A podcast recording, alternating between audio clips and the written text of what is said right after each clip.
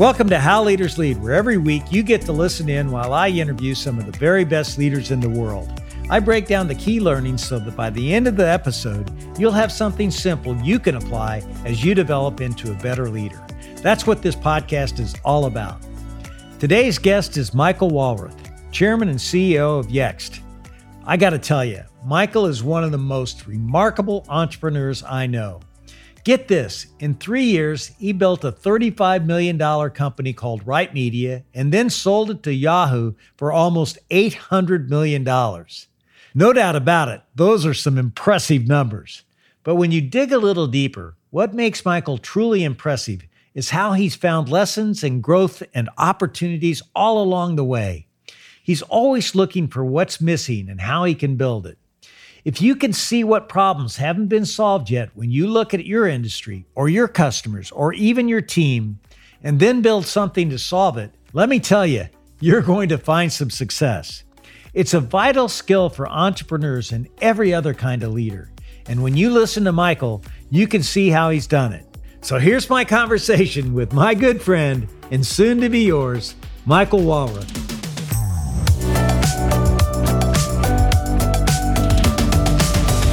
Mike, it's really great to have you on the show. It's great to be here, David. I feel like we should just end it now because I can't live up to that introduction. you, know, you know, you've had such a remarkable career and it's full of highlights and some amazing experiences. And I want to walk you through your career journey and get some of the insights that you had along the way. But I got to start by saying here you are, a CEO of a public company, but I learned you actually tended bar after college. Yeah. What'd you learn from that experience? that I didn't want a 10 bar for the rest of my life.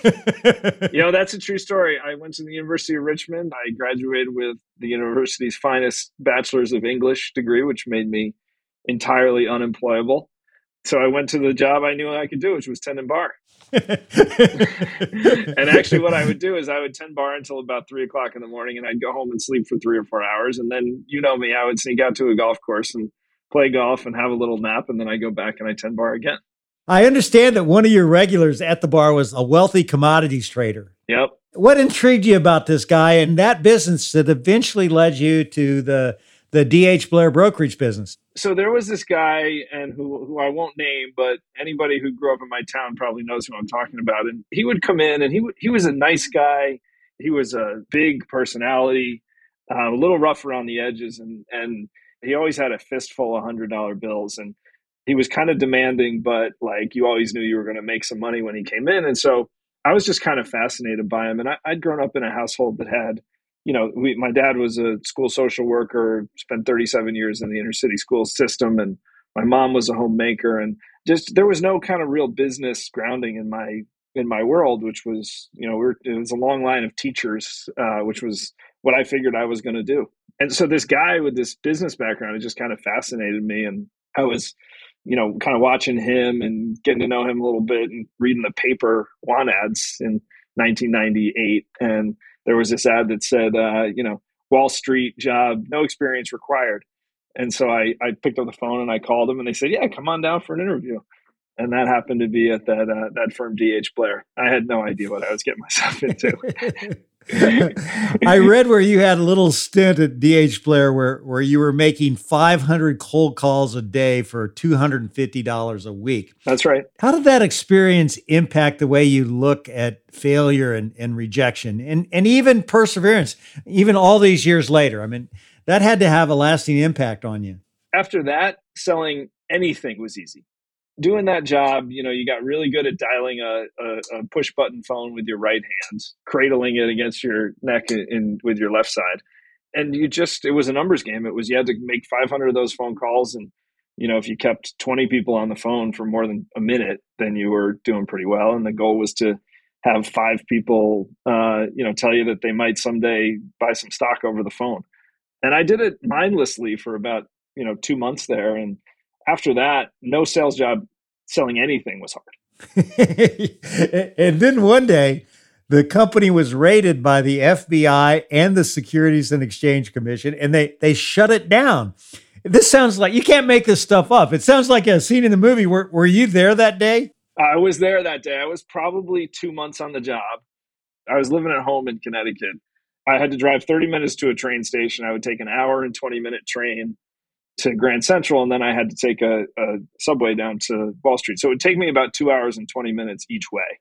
I would generally leave the house at 4:30 in the morning. I'd get home around 10 uh, because you were required to be in your seat by 7 a.m.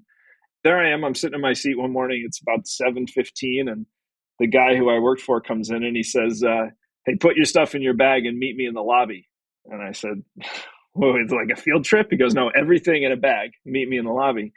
And so I, I did what I was told put my stuff in a bag. And as I'm walking out the elevators, the vans are pulling up outside, and the FBI and the SEC or the DOJ, I don't know who they were, they're all running in the building. And it turns out that one of the one of the guys at the firm had been uh, had been doing something he wasn't supposed to be doing. How did that experience shape your view of, of leadership? that, well, that's a wild one. it was pretty wild, and and the crazy thing was was there were about five of us who were part of this little group at the place who worked for this guy, and we got in these black cars and we drove uptown to to a, a different firm that was that operated in a fairly similar manner, maybe a little bit more legit. And uh, by eight thirty, we were sitting at desks with phones, doing the same thing we were doing down there. I mean, I literally changed jobs in an hour.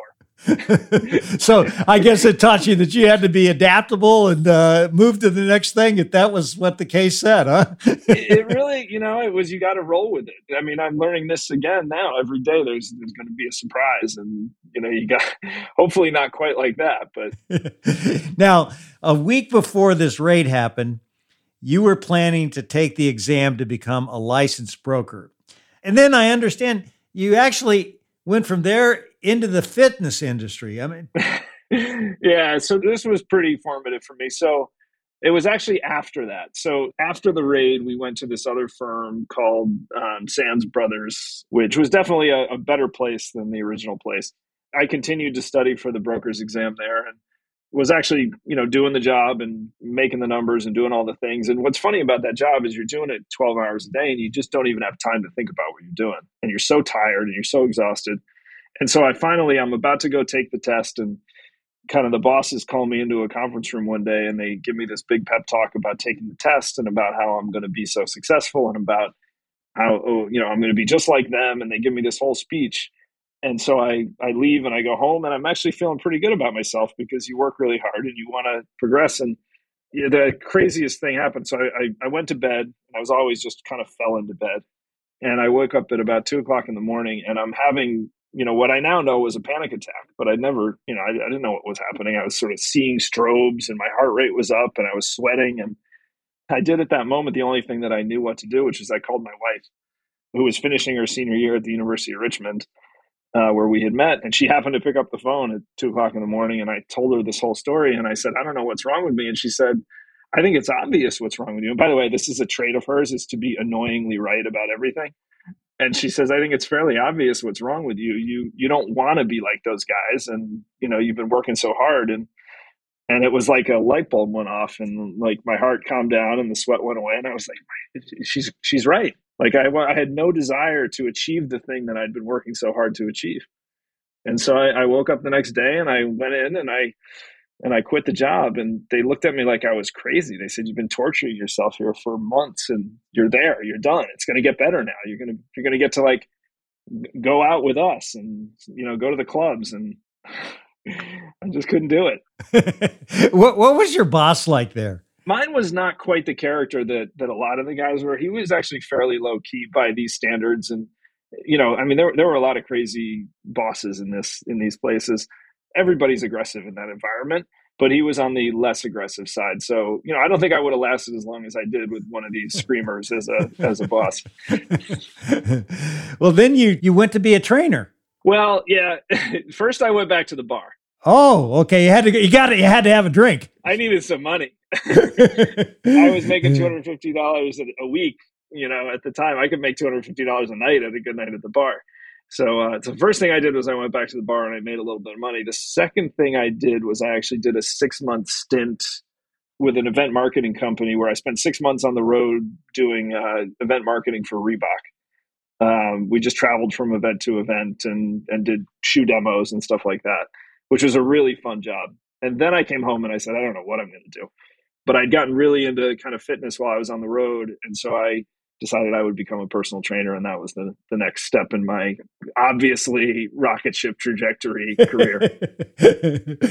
and then you change your career path again, and you start selling online advertising at DoubleClick. How'd you get into that business? I had become pretty good friends with the guy who sold memberships at New York Sports Club, which is where I was doing personal training, and ultimately I got promoted to manage the personal trainers, which is really kind of a sales job and so the guy who sold memberships he heard about this company called doubleclick that was you know changing the way advertising worked and he got all excited about it. He went and interviewed and he came back and he said i got the job. You really should go interview. And so i took his advice and i went in and i interviewed and at that time this was i guess like late 1999 the internet was on fire. Everything was up up up and uh, doubleclick was hiring about 25 young salespeople a week putting them through a whole sales training program, it kind of inside outside sales. And so pretty much if you had some sales experience, they would hire you. And and so I told them about my 500 dials a day, and they said we could do something with you, and they offered me a job. now, now you climbed the ladder there really quickly, though. Well, I'd say the the ladder client, you know, kind of came down on me in some ways. I, I joined there in late 1999. The scene was it was late 99 the stock was trading at probably you know oh well i can tell you for sure my uh, my stock options were priced around $200 a share and i think they gave me 2000 of them the day that i joined you know and i figured i'd be a millionaire because because the stock seemed to go up about 10% every day and by march of 2000 the stock was down to about nine bucks or you know it was i don't know where it was it was on its way to about nine bucks and i realized i wasn't going to be a millionaire but I was having some success selling. And what happened was the company went through just a series of seven or eight layoffs. And every time there was a layoff, there was kind of something lying around that somebody didn't want to do. And I would just say, oh, I'll, I'll take that. You know, I'll, I'll, take that client or I'll take that project or I'll take that on. And for me, it was that was business school. That's where I kind of figured out how to maneuver. And I learned, like, you know, it was embarrassing how little I knew about kind of my vocabulary and I didn't know what a P&L was and certainly didn't know anything about you know accruals and other accounting terms and things like that so I, I had some good mentors there and I and I got a chance to learn a lot of things because the organization was in turmoil Tell us a story of how you mustered up the courage to leave DoubleClick and go out on your own and start Right Media. What made you pull the trigger and jump out of the comfort zone? If it was a comfort zone. no, it was comfortable. I mean, you know, for the first time in my life, um, so so one of the things about that time period was I had developed this kind of niche there where I was selling to direct marketers and I was selling digital advertising to direct marketers and during a time where the the you know we were in a major recession and uh, it was you know this is where direct marketers thrive right so they can buy a lot of stuff cheap and they were I had a, a great book of business there and I was making a great living at age you know 24 25 or whatever it was I had just had my first uh, I had actually just had my second child, and uh, things were great. And I didn't really want to leave. I actually had pitched this idea. So the genesis of this was I had figured out how to game the algorithm that was delivering the ads. So I would sell something for five dollars, and I had figured out how to make that basically deliver ahead of something that was priced much higher, which was really bad for the company. But it was just a matter of kind of you know figuring out how the how the ad system thought and what it delivered. And so my first step was i went to the you know i got a meeting with the president of the company and i said look if i can do this anybody can do this. Like we got to fix this. And i think if we do this right we could build this kind of exchange like functionality where we always make sure that the the highest paying ad gets delivered into each spot and rightfully, I mean, I'm just some like 24 year old sales guy, and they kind of looked at me sideways and said, "What, what do you go back and sell, man?" And so I did that for a little while, and it just kept gnawing at me, and I finally just said, "I got to go." So I left, and I decided that I was going to find a way to make enough money to build a to build a company that solved the problem that I was exploiting as a as a salesperson. Hey, you know, because you're listening to this I can tell you're the kind of person who wants to learn how to lead well. But there's a lot of companies out there who want to take that desire and charge you $500 or $1,000 or heck, even $20,000 to try and show you how to lead. That's just not right. If you want to be a better leader, I believe you deserve to have access to something that will truly help you, and it shouldn't cost a fortune. So I want you to go to howleaderslead.com and start my leadership class. It's really and truly free. And after you take this class, you're going to feel more confident in your role and you'll be on your way to getting big things done with your team. Go check it out at howleaderslead.com.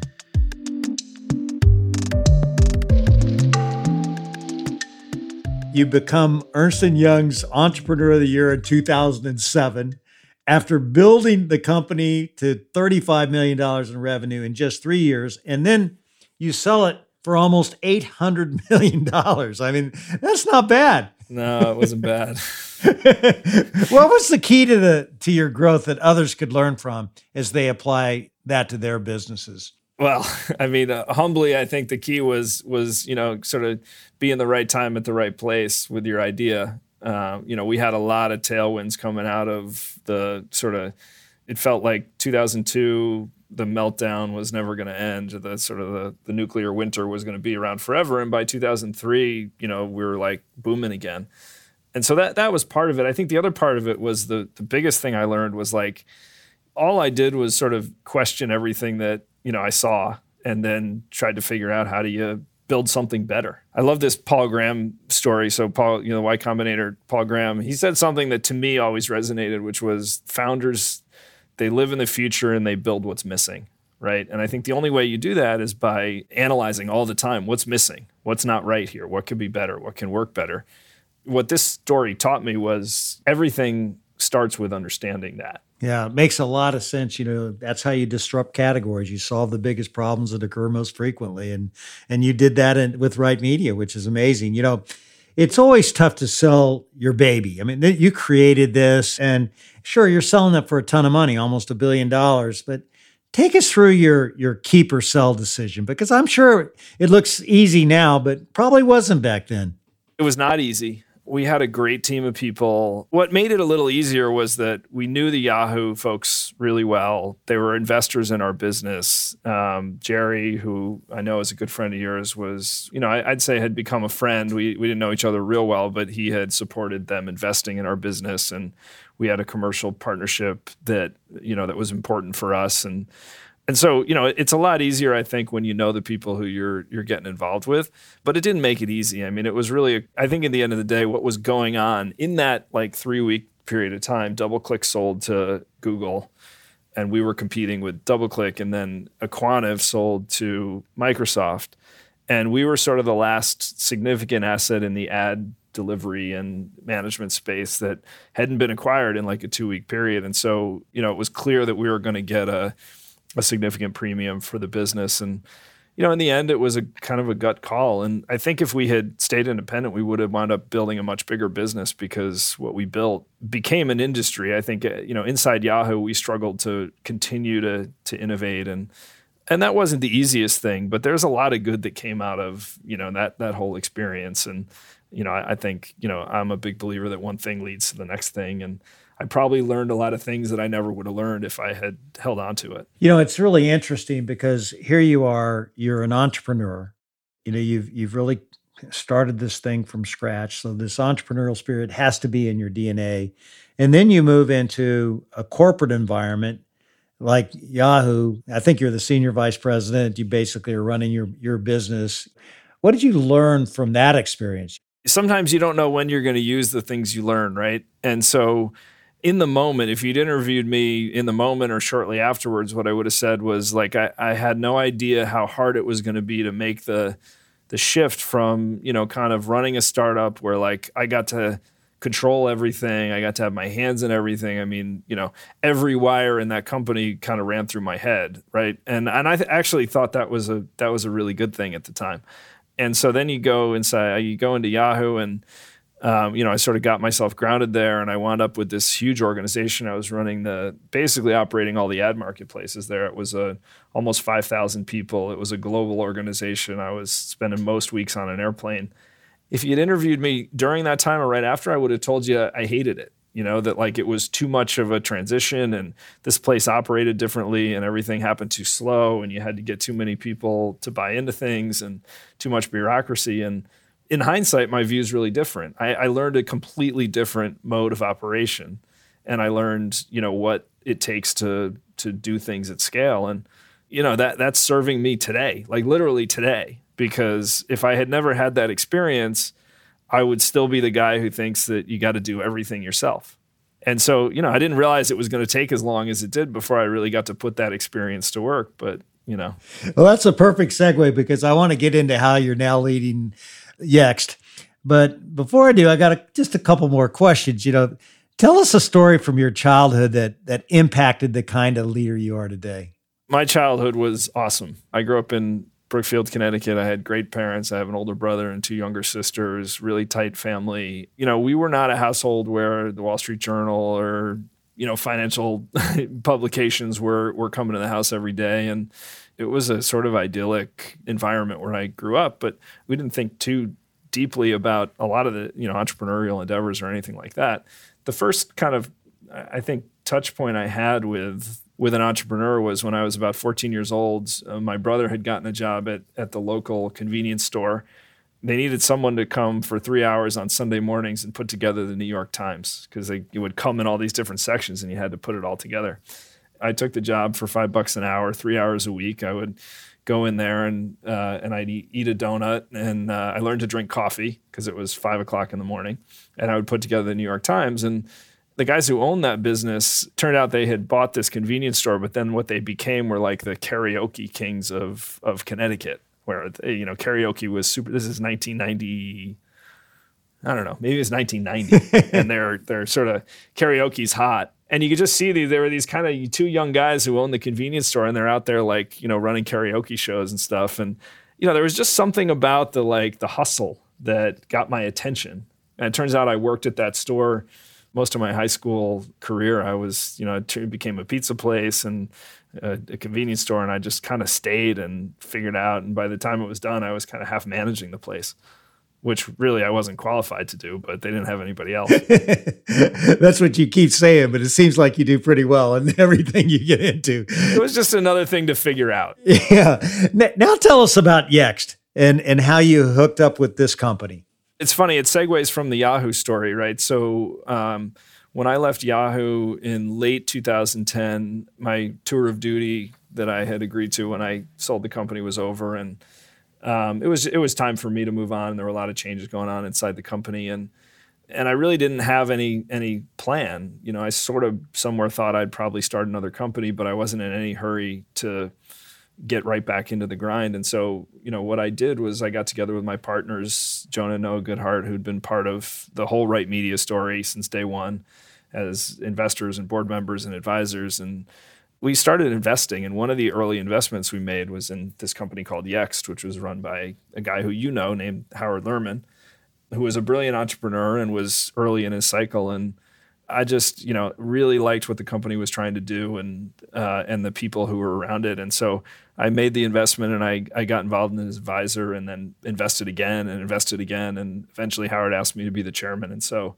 around 2010, I I became the chairman of the company and uh, we proceeded to have a really you know great run for about 10 years. You know i was a non-executive chairman. I was hands off but i was talking to howard you know a couple times a week or daily sometimes and just really enjoying the ride of kind of a disruptive startup again. Yeah absolutely. And and i understand you were aiming to be the next yellow pages except for digital. Uh, explain what the business is so what the business is today is actually nothing like what the business was when I invested, which is part of the what makes the story so so interesting. So the original business was a pay-per-call marketing company that had come up with some really neat technology to transcript phone calls so you could buy leads if you were a locksmith or a gym or something like that you could basically pay for leads based on people driving phone calls to your business the company would provide a transcript of every call. It was a really neat, you know, piece of technology, and the company had a lot of headway. And then it kind of hit a wall. Um, it raised a bunch of venture capital, and it just became clear that the growth in that business wasn't, you know, kind of what was needed.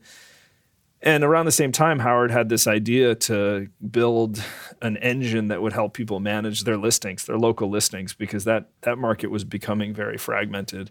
And you needed to be able to make sure that your phone number and address and hours of operation were correct in more than just one place. There was a major kind of moment where the company actually sold the legacy business to IAC and start it over and use the money from the sale as basically refresh its its coffers and start it over as a as an enterprise software startup. And the the fundamental value proposition of that company was your customers have questions about your business such as where are you, what time are you open, what are your specials, um, things like that. And you need to make sure they're getting the right answer to the question. And there's been a big evolution of the company since then, but I would still say fundamentally at the center of everything we do is that principle. Now, you mentioned earlier, and I thought it was a great insight about finding out what's missing and then solving that. When you look at your business today, what's missing out there? Or can you even talk about it? You don't want to give it to your competitors. Yeah no look I'm, i mean well i'm sure there are things missing that we haven't figured out yet but the company you know as as you know we've talked about hasn't had the best run the last couple of years and there's lots of reasons for that and some of them are are us and some of that are are the market and when you sell a big part of our customer base is retail and hospitality and pandemics are tough on those industries so there's a lot there but i think fundamentally if you go from 2010, what we built was something that wasn't there. It was a platform that lets you manage your local listings. When we first built it, it was it was an evangelical sale because no one had a platform that did that. By the time we got the company public in 2017, it was you know sort of a foregone. You know, you kind of had to have that as a business because the the market was established. And so we we went through sort of a similar exercise around that time where we said, this is a great market and we really had a lot of it, but there was a question about the growth prospects. And so we started right back to that same question of like, okay, what's missing? What's not working that we can make work? And the thing that jumped out at us was was search. So we all know how well search works on Google, but what was missing was the ability to make search work elsewhere. And so the company launched a new product in late 2018 that enables businesses of any kind to basically embed different search functionality into their website, into different functional areas of their business. And it turns out that I think a lot of people don't know how much that functionality was missing because the same problem that comes from not having the answer to the customer question on Yelp or on Yahoo or on Google occurs when a user comes to your site. In fact, it's probably worse when a user comes to your site and they can't get the answer to the question they want. We'll be back with the rest of my conversation with Michael Walrath in just a moment. You know, Michael's journey as an entrepreneur has been about seeing what's missing in an industry and then building that thing. And it reminds me of another leader with a clear philosophy on how they build products. Patrick Spence is the CEO of Sonos. And in our conversation, he shares a lot of wisdom about the importance of building things to last, whether it's a product or a whole company it's really been a philosophical thing to try and build amazing products that last for a long time because it's something we would want as consumers. It's something we think is better for the environment. And so it's just something that's been important to us. And I think when you're hiring for that, when you're thinking in that way, it can't help but influence also the kind of people that you're attracting to your culture. And so I think that helps in trying to build a company as well that's enduring. Go back and listen to my entire conversation with Patrick episode 81, here on How Leaders Lead.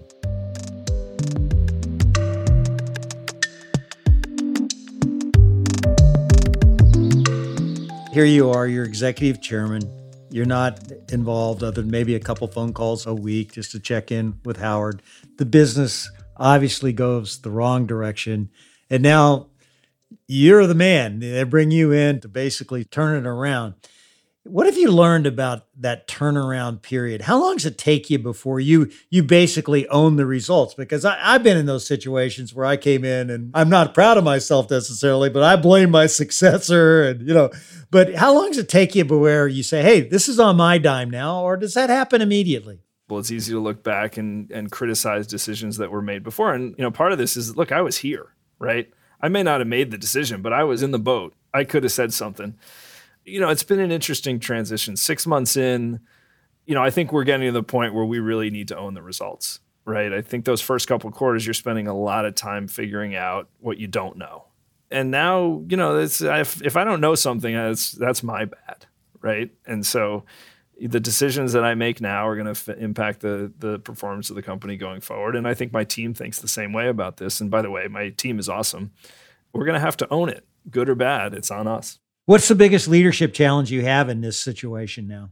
Right now, it's just change is hard. Even when you know it's the right thing, and even when organizationally, I mean, one thing I'll say about this company in particular is like it is a group of people who want to find the right answer. And more than any company I've ever been part of, there's a spirit here of, you know, if you can show me that there's a problem, I want to help find the solution, even if that means that my role's got to change or the scope of my my job's got to change or I got to do something else or I'm wrong about this. There's a real great culture here of that. But even with that, it's just change is hard.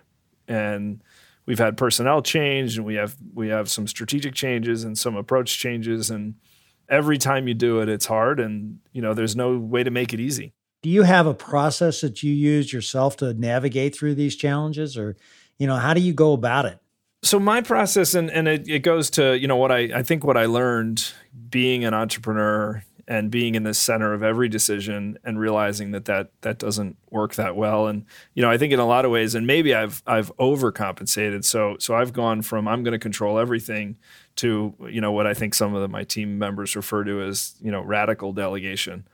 So a big part of my process is like I, I don't believe in tops down at any level.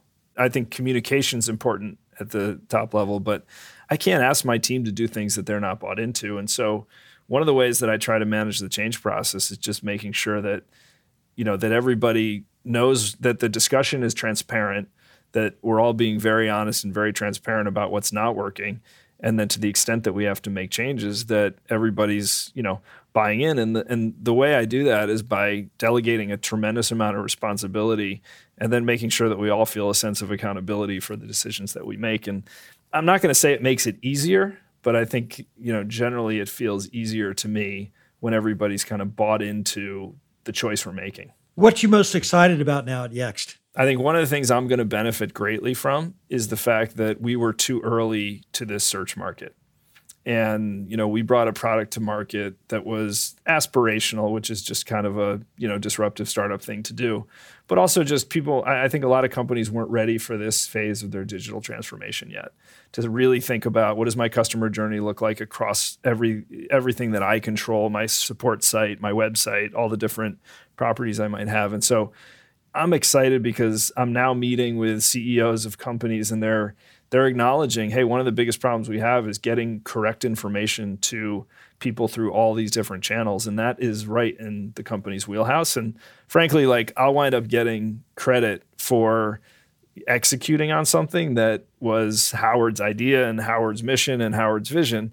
And he was frankly just ahead of the curve. And he probably, you know, and he and I talk about this all the time, he probably pivoted too aggressively towards it too early and so it'll look like I did this this big fixing of the problem.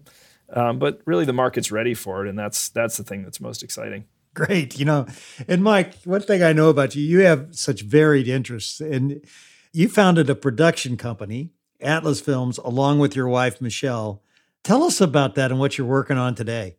I guess technically we founded that. It was with one of my great friends from childhood who uh, had gone to NYU Film School and worked in the. She worked for Barbara Walters and Bill O'Reilly, and we actually lived next to each other when I first moved to New York City after college. And uh, we used to sit around in her in her living room and we talk about like you know I mean neither one of us had two dimes to rub together, but we'd talk about how cool it would be to like someday make you know documentary films that matter about subjects that matter and and so you know she was sort of at a at a turning point in her career right around the time that we had done the right media transaction. It just felt like the time to take on some of these projects. And so we got pretty actively involved in a couple documentaries. Um, first one was around bottled water and the plastic industry and the second one was around and this was the one that i think we were kind of most involved in was around the uh, the food industry and the kind of health epidemic that was being created by sugar and uh, the the added sugar in our food supply called Fed Up that turned that was the kind of most commercially successful of those endeavors.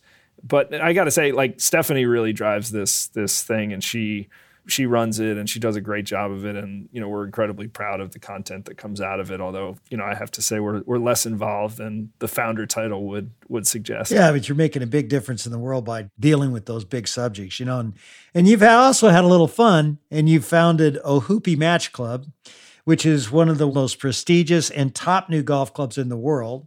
And I'd love to hear your thoughts on how you thought through the, the member and, and guest experience because it's amazing. I've I've had the the blessing to be able to go there and just enjoy your place, but it's there's no place quite like it. And you you have definitely thought through the what I just call the customer experience. Tell us a little bit about how you went about that. Ohoopee has been uh, one of the great, you know, sort of surprising adventures for me. And surprising in the sense that like it's the kind of thing you wouldn't even dare to dream about when you were, you know, when you're a kid who grew up loving playing golf. I mean, I grew up playing golf on a nine hole municipal golf course. We had mats instead of tee boxes. It was 10 bucks and you could go around as many times as you want. We'd lose all our golf balls and go in the woods and find more. And that was how I grew up playing golf. I wasn't a country club kid. And I was probably 25 years old the first time I ever played on a private golf course. But Ohoopee came along at a time in my life when, you know, I was really passionate about golf. I'd been fortunate to have friends like yourself and, and others who you know, who were part of a, a network of golfers that expanded my universe in ways that I never could have imagined. And a lot of the great experiences that I've had over the last 10 or 15 years have been on these golf trips with friends, with, you know, sometimes they're for business, sometimes they're just for pleasure, sometimes it's some combination of the two.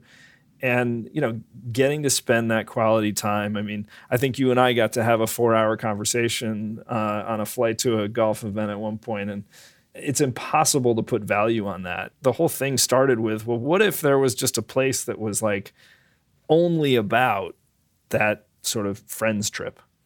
And it was casual and it was relaxed, but it had a serious kind of golf component to it. And that's what started it was just this idea of like, you know, same, I'll go back to it, like what's missing, right? And there wasn't a lot missing for me in, in the world of golf, but what was missing was was this sort of retreat where it was all about that trip and the interaction with people.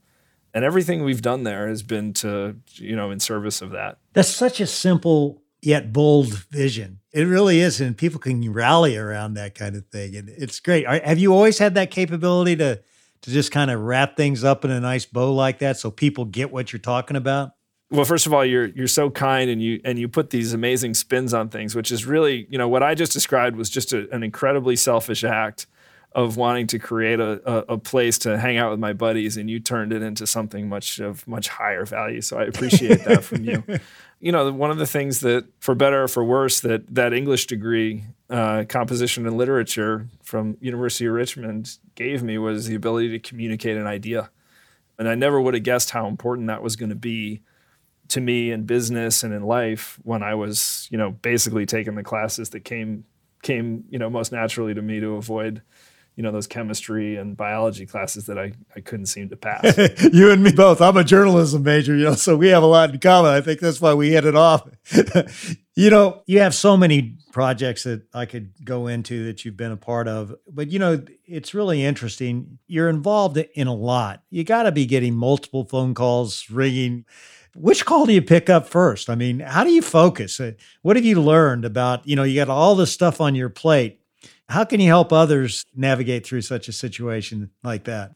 I'm sure I ignore or don't pay attention to a great opportunity every day and it's it's one of the downsides of you know having a lot of really interesting things to to think about and to and to work on um, one of the things I'm figuring out now, and and you know this this experience unexpectedly coming in to to take on a a big meaty public company kind of turnaround situation is like I, I think for a little while there I forgot how important focus can be and I've I've been refocusing myself of late. And what it means is it's a, it's a sort of a distilling process and uh, figuring out what things I don't have time for is just as important as how I manage the time I have with the things that I am focused on. And it's not the easiest thing because there's a lot of things I'd really like to be giving more time to right now that that I can't.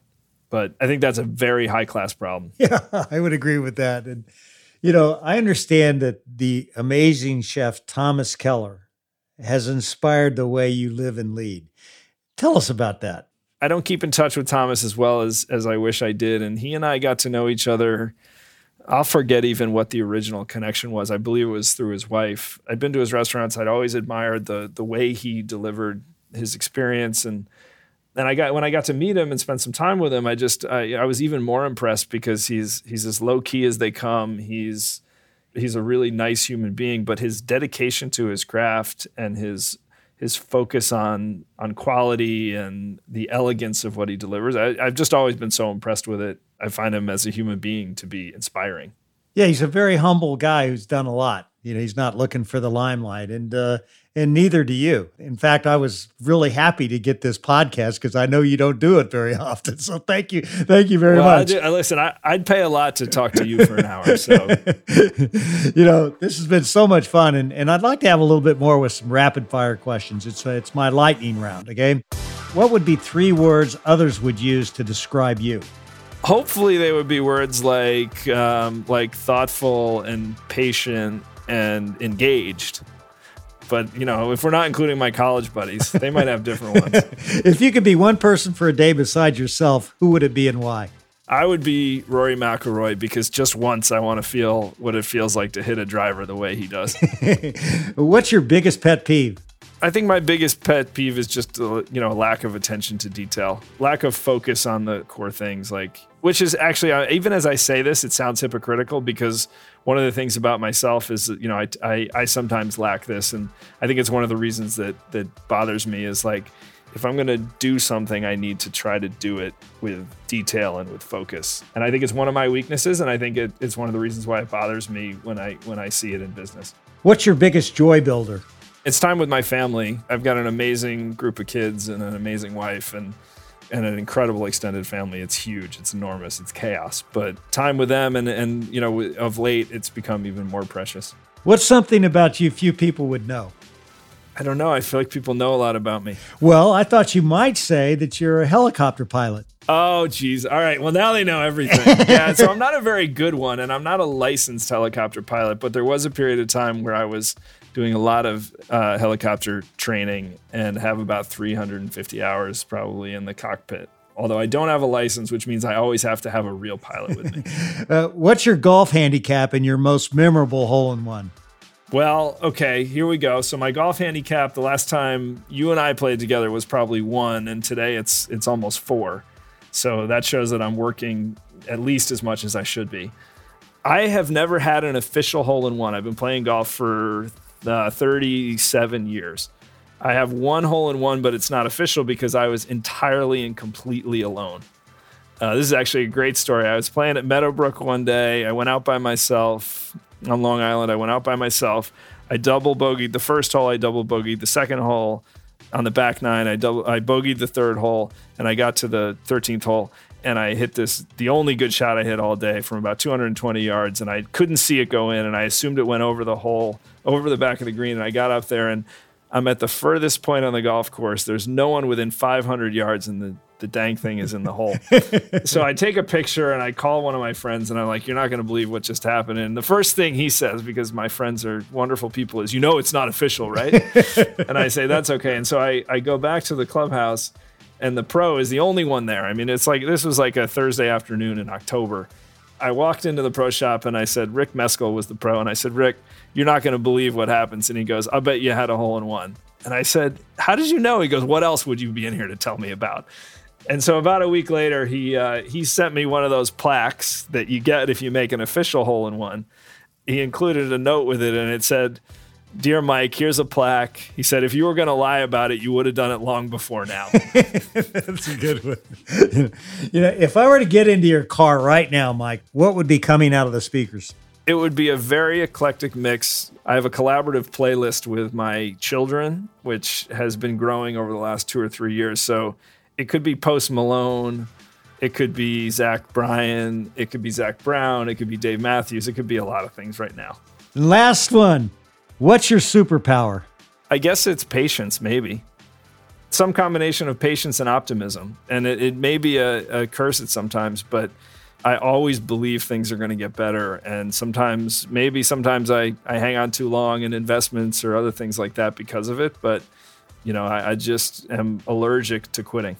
You know, Mike, I know you're a great family man. What's it like working with your wife, who's an outstanding entrepreneur in her own right, great restaurateur, great creative person? And what have you learned from that experience? So Michelle is is an incredible entrepreneur. She would argue with me on this maybe, but she raised our children while I was off, you know, doing my entrepreneuring thing. And as they got old enough and were school age, she decided she wanted to do something. And she had a number of projects, but the one that really stuck was she started this Organic Krush, uh, lifestyle cafe. And initially, it was just something she and a friend of hers wanted to do in our town. It really kind of caught legs, and she opened a few more, and she has 10 of them. But I have to say, like, the last three years as a restaurant entrepreneur, is going to test every ounce of patience and fiber and commitment that you have in your body. And nothing I've done has ever been as hard as what she's been doing over the last few years between a pandemic and inflation and a labor shortage. And to her credit, she has not closed a single restaurant one day since the pandemic started. She's increased wages, she's decreased time, she's increased benefits. Um, and she's done this at a you know at a time where you know I, I mean you know the restaurant business and I, am sure you can imagine how hard it is for a small operator of a multi-store operator and uh, I just can't say enough about how tenacious and how um, unbelievably committed she is to it. And let me wrap this up with one last question here, Mike. What's the one most important piece of advice you'd give to aspiring leaders? Understand the complexity of human beings as entrepreneurs and as tech entrepreneurs and as scaled operational leaders, I think one of the things that we have a tendency to do is is we want to create systems that make sense on paper and work in real life. And you know, I think the best leaders I've ever worked with, they understand the difference between a system on paper and how it works when you put human beings in, into roles. And I look, I think this applies to coaches. I think this applies to executives and and leaders in, in all forms. And it's one of the things that I catch myself, you know, doing all the time is I want to perfect the system, but you don't always have the perfect player for every role in the system. And so there's a human complexity element to this that that I think, you know, has to be considered. And it's one of the biggest challenges that we face. And the more tuned in we get to it, I think the better outcomes that we will produce.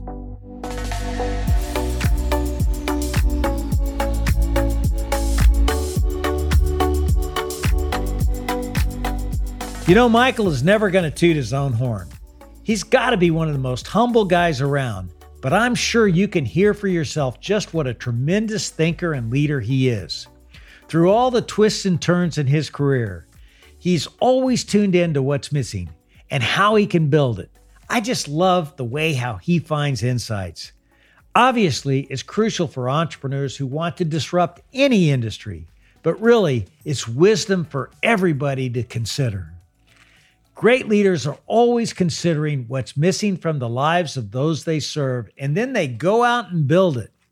Now, this week, I want you to tune into that kind of thinking. Ask yourself, what's missing in your industry or market? What's missing for your customers or your team? And then schedule some time to consider it, and you might just uncover a big opportunity of your own. So, do you want to know how leaders lead? What we learned today is that great leaders build what's missing Coming up next on How Leaders Lead is Bill Farish, founder of Woodford Racing and general manager of Lane's End, which is one of the world's premier thoroughbred breeding farms. You know, you just want to leave the industry in a better place than than you found it in, and that's that's really the driving force for me. The Breeders' Cup is sold out every year. The Derby is sold out every year. Royal Ascot is sold out every year. So we're doing some things right, but we can't stop. We've got a lot of things to try to make the sport better. So be sure to come back again next week to hear our entire conversation, and you might get something that'll give you an edge for the Kentucky Derby. Thanks again for tuning in to another episode of How Leaders Lead, where every Thursday you get to listen in while I interview some of the very best leaders in the world. I make it a point to give you something simple on each episode that you can apply to your business so that you will become the best leader you can be.